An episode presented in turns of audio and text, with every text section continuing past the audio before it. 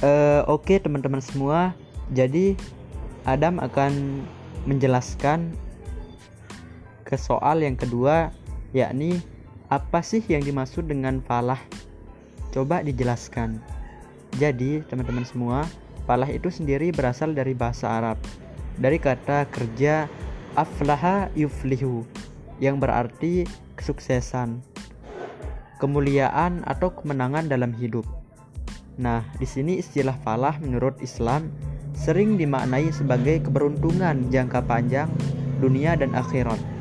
Sehingga tidak hanya memandang aspek material namun justru lebih ditekankan pada aspek spiritual.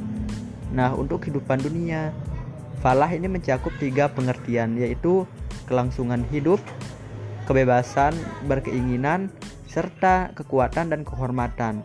Sedangkan untuk kehidupan akhirat, Falah ini mencakup kelangsungan hidup yang abadi, kesejahteraan abadi, kemuliaan abadi, dan pengetahuan abadi, bebas dari segala kebodohan maksudnya.